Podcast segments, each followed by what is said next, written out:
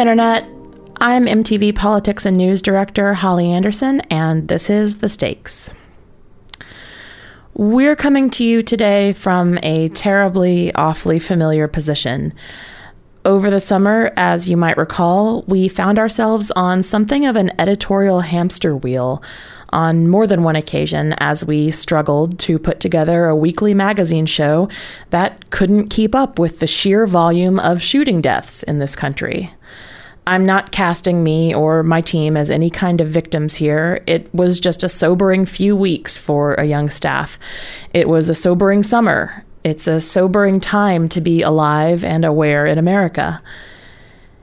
In early July, the week we were putting together a show on the deaths of Alton Sterling and Philando Castile at the hands of police officers, only to be interrupted by a mass shooting at a police brutality protest in Dallas, I opened the show like this. The murder of black Americans by law enforcement is systemic and occurs with devastating regularity. To use a terrible metaphor, it's part of the software America runs on. It will be with us until we change the underlying code. It's now the end of September, and in every way that matters, that code remains in place to keep you behind the scenes here for a minute, we rolled into the office on Monday prepared to discuss how to handle the deaths of Tyree King and Terrence Crutcher on the show. King was 13 and carrying a BB gun and was shot dead by police in Columbus, Ohio. Crutcher, who was 40, was killed in Tulsa, Oklahoma. The officer who shot him has since been indicted on manslaughter charges. And before we as a group had even come to the conclusion of how we were going to address this, news broke on Tuesday of the death of Keith Lamont Scott, 43, at the hands of police in Charlotte, North Carolina. Quick sidebar here. We're able to track these stories thanks to the fine work being done by the folks behind the Washington Post's Fatal Force database, which stands, as of this recording, on September 22nd at 707 people killed by law enforcement in America in 2016. And while I'm looking at it, here's a couple more stories from the past three days in Fatal Force. Jeremy Ray Swenson, 30, was shot on September 19th in Logan Canyon, Utah, by Cache County deputies who'd received a call about a possibly suicidal person. Michelle Miller, 46, was shot by law enforcement officers on September 19th in Spring, Texas. Her family told police she had a history of mental illness. Gary Don LaFon, 56, was shot on September 19th in Wood County, Texas, after sheriff's deputies were called to his house on reports he was suicidal. Joshua Scott, 22, was shot on September 20th in Port St. Lucie, Florida, after a standoff that began when St. Lucie County deputies tried to serve an order for an involuntary mental health examination. None of these stories is reducible to a single narrative. We're living through a moment, through this seemingly interminable moment, where we have to batch process these killings, bundle these wildly disparate lives together because they were all ended by gunfire. I don't know anything about any of these people other than they're dead and how they got there. I don't know if they were kind to stray animals or cruel to their siblings or talked with their mouths full or put quarters in strangers' parking meters. I just know that they were each of them more than the hashtags we know them now by, if we even know that much. And I know that we have a lot to talk about there are so many conversations we have to have.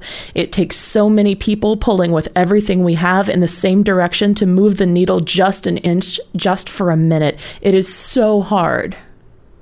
But the alternative, the alternative is something that has me thinking a lot about technology and communication, which has never in recorded human history moved backwards and does not appear inclined to do so anytime soon. We're never going to be less aware of all this death than we are right now. We're never going to be less cognizant of every thread of sentient possibility snapped by a bullet. If you're trying to silo yourself away from news stories like the ones we've been confronting this week, you already know it's not easy and it's never going to get easier. And it shouldn't. This is America. This is quite literally what we signed up for. And lest the toxic personality tarantella of the presidential race obscure the levels of governance that most directly affect your lives, indulge me for a minute as I remind you of something else you're going to see on your ballots in a few weeks. City councils, county sheriffs, prosecutors, judges, these people are beholden to the kinds of people who put them in office. These are the kinds of races where you can't even pretend your votes don't matter. Because we're well past the point where you can even pretend to be fine with this. We're going to proceed with our regular show here in just a minute, but timely reminder MTV has partnered once again with our friends at Rock the Vote to make voter registration kind of embarrassingly easy. Visit electthis.com, look for the big red button that says register now, and get in there. Whatever it is you think ought to be done to keep more of your fellow citizens breathing, whoever you think is best suited to help, you are running out of time to show up and fucking say so.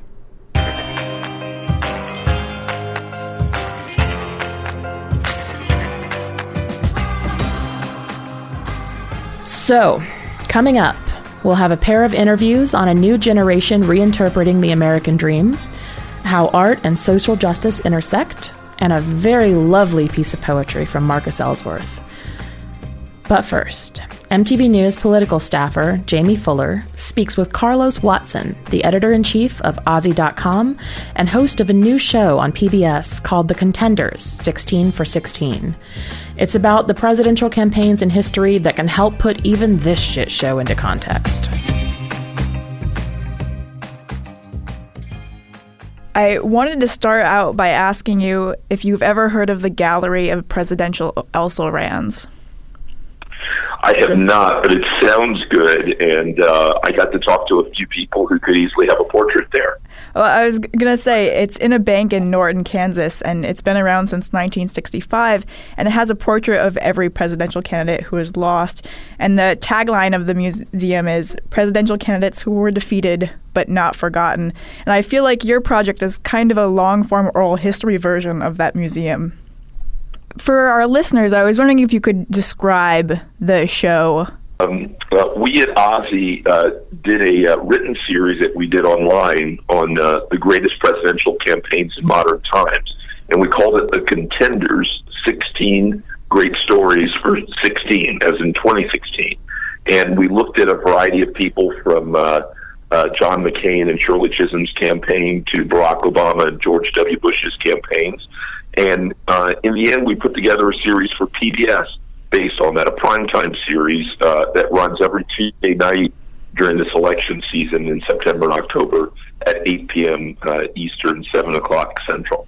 And another thing, um, uh, important thing to note about the episodes is you're not just saying, let's look at the 1980 race and then just doing an episode on that. You're taking different candidates and kind of making them electoral archetypes and connecting candidates from different times and comparing them.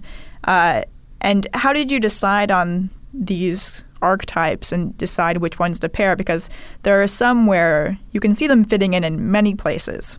As we spent time on it um, and thought about, you know, what were maybe even frankly some fresh pairings, some unexpected pairings, some pairings that would stretch people's imagination and broaden their understanding that was a little bit of our approach. And so we knew that a lot of people would more easily pair Shirley Chisholm and Howard Dean, but we thought, um, you know, the bolder stroke might be Chisholm and McCain, uh, both of uh, whom were straight talkers. And, you know, neither Howard Dean nor Pat Shannon was happy to be paired uh, with one another in the Flamethrowers episode, but there's no doubt that both rocked uh, the establishments of their parties.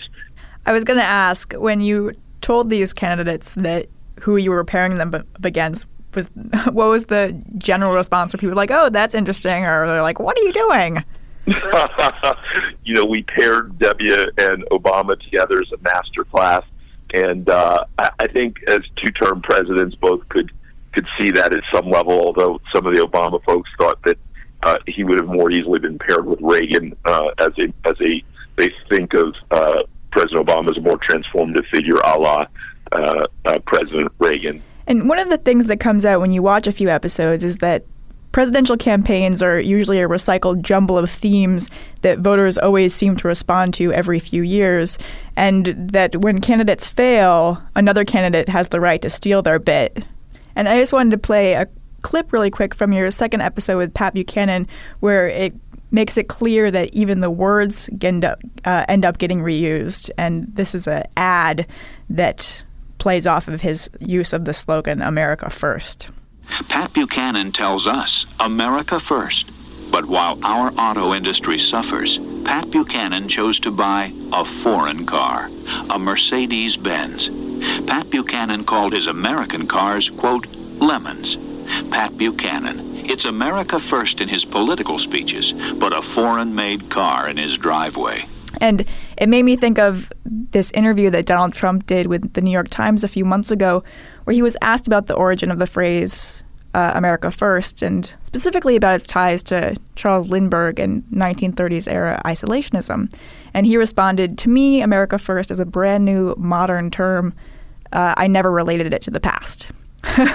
which seems especially funny right after you watch this Pat Buchanan segment.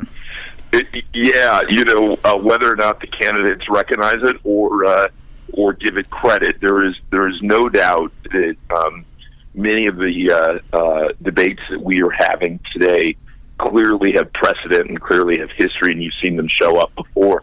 In fact, you know you've often heard people say that uh, this election reminds some of the uh, famous election in 1968 uh, to some extent when you had uh, a law and order um, uh, somewhat nativist uh, Richard Nixon uh, uh, running his Southern strategy um, against the then insider establishmentarian Washingtonian uh, Hubert Humphrey. But but others say that you could go even further back and you could look at Andrew Jackson's famous campaigns of uh, the 1820s against John Quincy Adams to see an outsider running against an establishment uh, candidate and appeals to what feel like uh, uh, um, a more narrow view uh, of the world. Mm-hmm.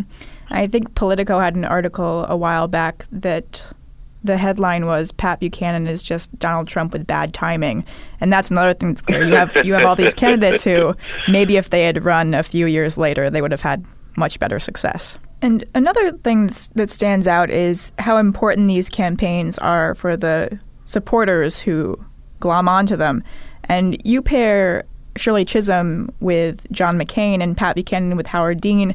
But I think that Shirley Chisholm and Howard Dean could be paired together too in a way of showing how how much of an impact that young people can have when they get really involved with the campaign and how the different ways that they invent for helping campaigns can have a hum- huge effect on future campaigns. Very much so, and and both came to this uh, quite authentically. Uh, uh, Chisholm had a real, as a former teacher, uh, had a real commitment to young people, real interest and engagement with young people. And again, she was the first black congresswoman um, uh, getting elected to Congress in 1968 only three years after the Voting Rights Act, and so it was fresh on her mind the role that young people had played um, in uh, in getting passage of the Civil Rights Act and the Voting Rights Act and um, and other uh, critical pieces of, of legislation, and, and so uh, she brought that focus and that energy to her campaign, and, and they met her uh, with that. And and um, interestingly enough, Howard Dean, another person very much affected by the 1960s, he, of course, was a young person in that and was protesting the Vietnam War and other things uh, uh, while a student, um, having flipped, though, interestingly enough, from having started life early in the 60s as a Republican, flipped to to a more progressive Democrat. Um, but still, that was what was in his bones. Uh, that notion of of young people being at the core of politics and and knowing that there was an openness among them um, to an outsider and to a fresh voice. And you know, look, we see, we saw it again this past year with uh, Bernie Sanders, of course. As you say, the obvious comparison with Chisholm is she's the first woman to end up at the Democratic presidential convention, first black woman to end up at this position, uh, which you clearly see in the future with Clinton and Obama. But there's this one speech that she gives where it becomes clear that the language she was using, as you said, sounds very familiar to anyone who was paying attention to Bernie Sanders' campaign. And here we can just play the clip of her saying, Nothing else I'm, I'm finding, finding that all over America, that that people are sick and tired of the Tweedledee-Dees and the Tweedledee-Dums who constantly flip-flap from one side to another. People, people are interested in having candidates that are truthful, candidates that have, if you will, uh, just a tiny bit of morality. Yeah, it was it, it was quite powerful to hear it. And you know, one of the members of Congress, uh, Charlie Rangel, says in that episode that uh, Shirley Chisholm's slogan of "unbought and unbossed" remains one of the greatest uh, political slogans. And, and indeed, it's not just her slogan, as you're suggesting, but it, but it's her focus on young people and the way that she talks uh, that becomes a bright beacon for a lot of uh, other candidates in successive years. You pointed to Hillary Clinton and um, and Barack Obama, but you could also point to uh, people like Gary Hart and Jesse Jackson uh, and Bernie Sanders, uh, who also uh, gained something from uh, uh, listening and watching and following Shirley Chisholm's approach. I, I talked to a woman who did a documentary on Chisholm for a project a couple months ago, and she was saying that uh, Chisholm almost was like it was like a science fiction movie almost. Her running then because she felt so modern, and as we were talking about early, timing is incredibly important when you think of all these campaigns that were very important and yet didn't catch on to where they needed to to go even further. Yeah, timing is so uh, critical, uh, as you know, and, and luck and daring uh, as well. Um, you know, could a Barack Obama running for the first time in 2012 instead of 2008 have won, or was 2008, including the financial crisis, just the right time to allow people to take uh, a chance on a uh, young senator, uh, first-term senator from Illinois? Um, you know, there there just is so much uh, uh, to uh, the timing piece of it, and we see it again. I mean, Jeb Bush running in many other years probably would have won the nomination, or certainly would have gone further, but but not this time. And it, it, was funny how different the interviews sounded based on how far away in the past the campaigns took place. Uh, the ones that are a bit more recent, you could feel that the people who were talking were still very invested in what that campaign was and were perhaps a bit sore about losing. yeah, no, uh, the time heals a lot. And, um, you know, it, it is grueling to run for president. You know, one of the things on OZY that we talk about is the toll that campaigns take not just on the candidates but literally on their families and staffs and and the fact that for many people their lives are literally interrupted for two years or more at a time um, where they sleep less and differently where they eat um, uh, differently where uh, they exercise differently where they don't get the chance to spend time with friends or or, or do other things. So um, uh, it, it, it is uh, remarkable the extent to which uh, um, uh, people are broadly impacted by these runs. Did you ask anyone if they were glad that they lost? Uh, you know, I did not, um, but you, as, as Howard Dean says so smartly, he said, you know, um, we used to kill each other. Now transitions are decided by by elections and votes. He said, but the emotion is still the same. Well, thanks so much. Jaime, what a pleasure to be with you. Thank you. That was MTV News' Jaime Fuller with Carlos Watson, the editor in chief of OZY.com and the host of The Contenders 16 for 16, which you can find on your TV Tuesday nights and at PBS.org.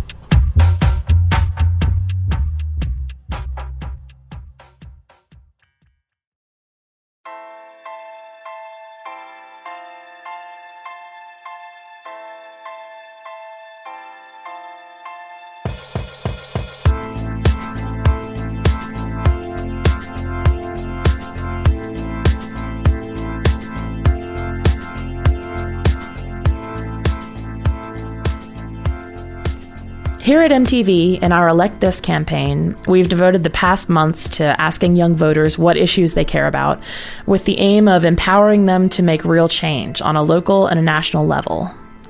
As part of Elect This, we're curating a virtual reality protest art show, stay with me here, and talking to young artists about what matters to them the most this election season. Podcast producer Mukta Mohan talked to Adi Rajkovic, one of the artists featured.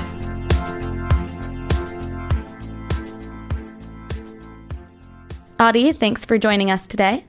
You're welcome. Thank you for having me. You used to run a gallery space in Los Angeles called Sunday, where you featured young emerging artists. I absolutely loved this space. I had DJ'd a couple of your events, and I was constantly going to your openings. To set the scene for listeners a little bit, the gallery was in an inconspicuous building at the top of a narrow flight of stairs and inside your living room. I always thought it was so cool that as a young artist, right out of art school, you took initiative to make a creative space using the resources that you had. Why was it so important for you to start Sunday? Yeah, so thank you. Sunday was a really important project to me, and I think a lot of people coming out of art school, I think that there wasn't so much going on in terms of artist run spaces. You know, sometimes when you go to openings, they're all, you know, it's like the same white walls and really bright lights. And there's, I don't know, I think that galleries can have this like pretentious feel to them sometimes. I think that oftentimes people don't feel people can feel uncomfortable in in galleries. Um, so we wanted to have something more universal and something that anyone could could understand and anyone could enjoy. And since yeah, the space was in our living room, I think it definitely had that feeling. And we were also just tired of the stale gallery air. I think we wanted to have something something different. You've since closed Sunday, but it continues to be a platform on the internet where you regularly share your thoughts on art and social justice. What are the next steps for Sunday or for you personally as an artist? I think that the next step for Sunday is that we're going to be doing more satellite events. So I, I still am basically using the platform of the gallery to either talk about issues that that I care about or having pop-up events kind of in different places and I feel at this point that I'm kind of almost using Sunday as like a pseudonym or something because it's kind of interchangeable what I do and then what the space does. So I don't know. I mean, maybe I'll want to kind of separate the two a little bit. Personally, what I'm doing right now or my next project is going to be working on getting artists paid we're using starting to use the hashtag uh, hashtag get artists paid. And we're trying to start holding these institutions and these brands and these companies accountable for you know being these spaces that are supposed to nurture and foster the artist. We're kind of changing that paradigm where instead of you know artists not being able to get really realized until they're like rich, famous, or dead that people can actually put more initiative into encouraging young artists right now, which means being able to pay them, especially when artists are doing twice the work sometimes because they have to have a job where they make their money and then if they have time on the side, then they make their art. But I think sometimes even having a job that you might not want to do will, you know, possibly make you lose some of your creative drive, even. I wanted to talk to you about the intersection of art and social justice. How do you think the two come together? I think that social change often comes from creative people. I think that the word artist is kind of arbitrary. I think that creative yeah, people have always, you know, paved the way just by their imagination and just by saying like things can be different and thinking originally and uniquely being an artist is also political in its own act because it's saying that you're not going to work within the traditional system that we have. Like you're kind of going against the grain as just being someone who wants to dedicate your life to thinking and creating, which is I mean it's like, you know, it's it's a privilege to be able to even do that, but it's it can be taxing just even emotionally to like um, to be uh, i think that artists are just very in tune in a, in a different way. Um, like i know myself uh, myself i have like an existential crisis like every week or something like um, but it's it's in a way where i can i i connect with people at a deeper level. Yeah i don't think that it has to be that political art is explicitly you know people that make art about political issues. I think it's oftentimes just um, inherent and that the two can easily be on the same spectrum. You're a part of MTV's Elect This campaign that spotlights the issues that millennials care about. What are some of the issues that are important to you? So, I think personally, something that is important to me right now is unlearning, like the learning of unlearning, which is, you know, uh, just unlearning all of the things that I was raised with, the stereotypes and the boundaries, I think, also of, you know, what everything means and why things are the way they are and just and not accepting that and being curious and asking questions and I think that all that will lead to more more equality and more understanding and hopefully be able to absolve a lot of social issues as well. I think this is not so much of an issue, but imagination is something that is really important to me right now. The ability to to think freely and to imagine how you want your world to be, um, and then really acting on that. Because I think that we get so caught up in just the act of of living because it is so difficult for some people that we don't ever you know, realize how complicit we are in the system that is sometimes like making it hard to live. And I think that as people who have the, um, who even have the privilege of being aware enough of that, like you have to, I mean, I think it also comes down to like education and people being encouraging kids more to be imaginative. It's important to also act locally and see what you can do within your own community and just forming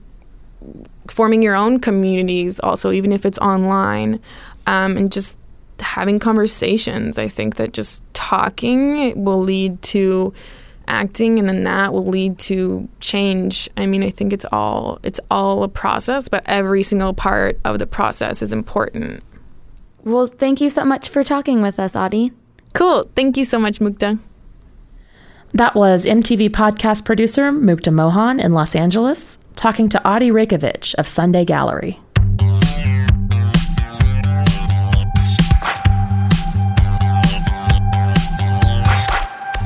For the first time in history, American parents don't think their kids are going to be better off than they were. Economic uncertainty, climate change, the rising popularity of slow Norwegian television, and this American election cycle have robbed us all of our capacity to feel hope. Except maybe for Courtney Martin. She's the author of a new book called The New Better Off Reinventing the American Dream. Courtney spoke to MTV Founders deputy editor Julie Zeilinger about what that reinvention looks like. Courtney, thank you so much for taking the time to join us to talk about your new book, The New Better Off, uh, which is publishing this week. It's very exciting. Uh, thanks so much for having me.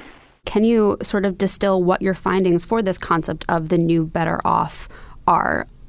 Yeah, so I wrestled with a really wide range of things because, as you can imagine, once you start asking, you know, what is the the 21st century good life, you can look in all kinds of different directions. So, you know, one of the things I looked at was work and money. You know, work is changing so much, and by 2020, it's estimated half of the American workforce will be freelance. People move jobs every 4.7 years on average. So, the work world, as our parents lived it, or or certainly as our grandparents lived it, doesn't exist anymore. Um, so, you know, I argue instead of asking, what do you want to be when you grow up, we have to ask kids, how do you want to be when you grow up? Because the safest thing you can do in that sort of insecure work environment is to really understand yourself and really know how to apply your gifts and interests in a wide range of settings. Um, I happen to be a, a lived example of this. I've never had employer provided health insurance in my entire life. And, you know, there's been a lot of financial insecurity at different moments, but there's been this real gift of flexibility. And I've always created these communities to make sure I didn't become isolated, which is, of course, the real danger of, of this new economic time we're living in. So I look at um, the way in which fathers are really getting reengaged and, and starting to really stake their claim to wanting to be present parents, which is such good news for the rest of us, working moms like myself, because it means that they're really owning this issue of structural change around family leave and those kinds of questions for the first time. And I think that conversation is finally like really shifting in an exciting way. Um, I look at uh, attention because that's one of the things that, you know, again, our parents and grandparents may not have wrestled with quite as much, but all of us that are living on our cell phones and just feeling pretty overwhelmed by the amount of information and, and also, frankly, by our own lack of willpower around when we're connected and when we're not, that part of the new quality of life question is really about what's your relationship with technology and how are you able to um, be intentional about your own attention and your own sense of presence with the people you love. So I look at kind of all of those issues, and it's a range of topics, but it all sort of kept coming back to this idea of community and of intentionality and of you know joy and meaning as opposed to a bunch of other measures which you know your aunt at Thanksgiving might be looking at like how much money are you making or have you been able to afford a home yet um, but that those things ultimately don't provide sustainable sense of happiness Mm-hmm. And, and you do make the valid point throughout the book, though, that many aspects of this new better off require some semblance of economic privilege. And I think the stat was that the 14.8% of Americans that live in poverty may be too concerned with surviving to question some of the, the aspects of this new better off. But how do you think this concept can apply to and be implemented by all Americans? Well, this is one of the ironies of this topic is is as you said, I try to make very clear that people living in poverty need money, and it's it's romantic to act as if money doesn't function to affect happiness. And actually, there's lots of sociological research that up to seventy five thousand dollars, the more money you make, the the happier you can be because you you know aren't so stressed all the time. So mm-hmm. that's like a very you know important reality.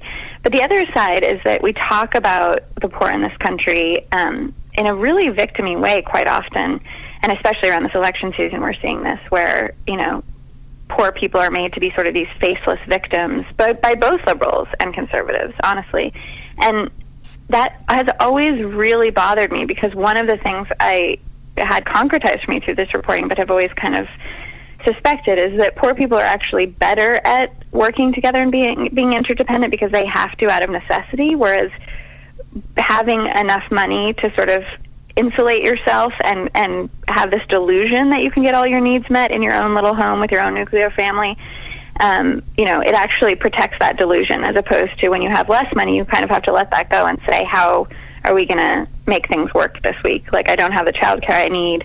Let me talk to a neighbor an auntie you know an extended family person. So it's it's interesting to think about that on the one hand what i'm talking about is most easily realized by people with some amount of money. But on the other hand, I think people without money are actually better at a lot of these things that I'm trying to recommend those of us with a little bit more cushion do. How do you think our culture would be affected by moving towards such a radically different understanding of success?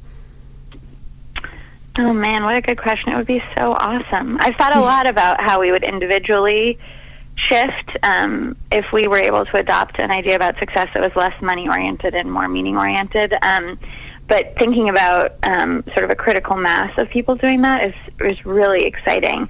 I mean, I think one one answer that's kind of the micro to the macro is I actually live in a co-housing community, which is another thing I read about and is in the TED Talk that just published. Um, and so I've experienced that, which is like this small community. There's about 25 of us who all have agreed that we believe that interdependence matters, that you know having a sort of sacred amount of privacy um, is important, but that we also need to show up for each other, and that all of our lives will be enriched by sharing meals um, twice a week, by sharing you know a tool shed, a bike shed, all these simple things, but things that ultimately represent our shared commitment to one another. And so even experiencing that on the level of 25 people agreeing around that belief system has been life changing for me. Um, you know, I I had never lived in a community like this before I moved in three years ago, and I was a little bit worried. I was like, "Is this going to turn out to be a cult?"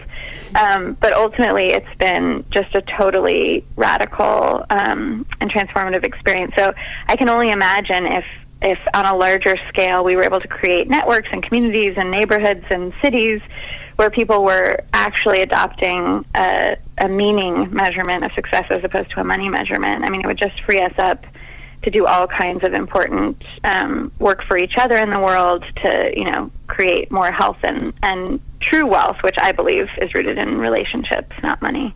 Yeah, I totally agree and, and really hope uh, that other people, especially my generation, can read this book. I took a lot away from it and have already lent the book to many of my friends. Um, Oh, and, and awesome. hopefully it will spread even further. So thank you so much for talking to us today. Awesome. Thank you. That was our own Julie Zeilinger in New York and the author of The New Better Off Reinventing the American Dream, Courtney Martin.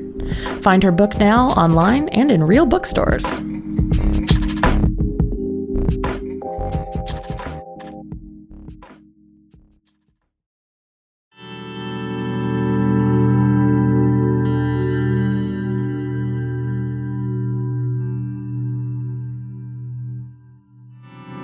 Finally, let's end our time together down in Tennessee with a piece by MTV News resident poet slash journalist Marcus Ellsworth. Take it away, buddy.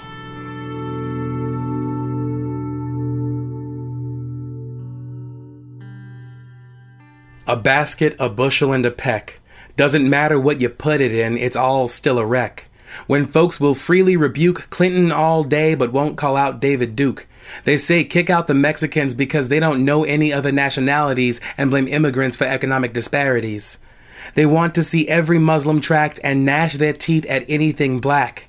Trans folks get misgendered and rights get dismembered, pretending we don't know what is meant by Make America Great Again, while they claim they want a smaller government in their lives. But not all lives, because their ideology thrives on them being the only Americans.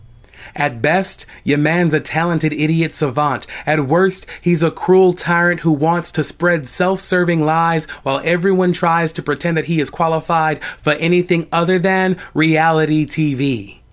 But on racism, you don't hold the monopoly. You're not the only endorsers of classism and misogyny. Long ago, America had a cultural lobotomy that severed our capacity for empathy and tried to take the glory out of me. And my kin, my ancestors, and my friends. Each of us refusing to choke down the promises America broke when it said all men are created equal as it omitted women and all the people whose children are still trying to make right the wrongs that drive us to fight.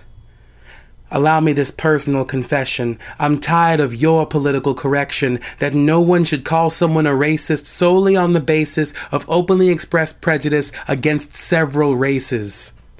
But I admit, the problem is not Republicans.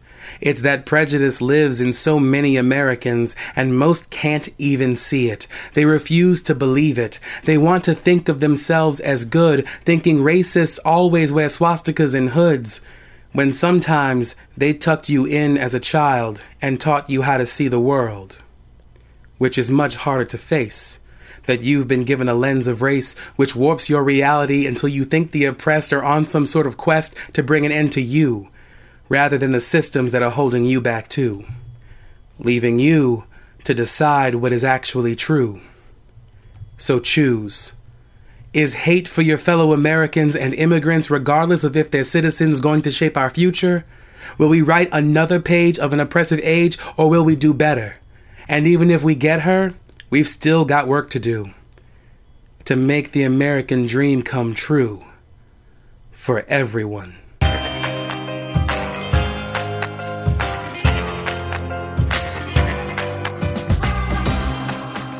From our Los Angeles studio, I'm your host, Holly Anderson. We'll be back at you very shortly this time on Monday night, following the first presidential debate, in another installment of Stakes After Dark, or SAD. Tune in then, and thank you, all of you, for being with us today. Stay as safe as you can out there, and take care of each other.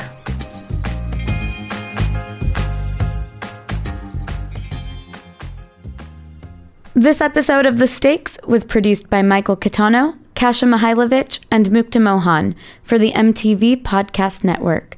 You can find this and other MTV podcasts wherever you find your favorite shows. Follow us on Facebook and Twitter at MTV Podcasts.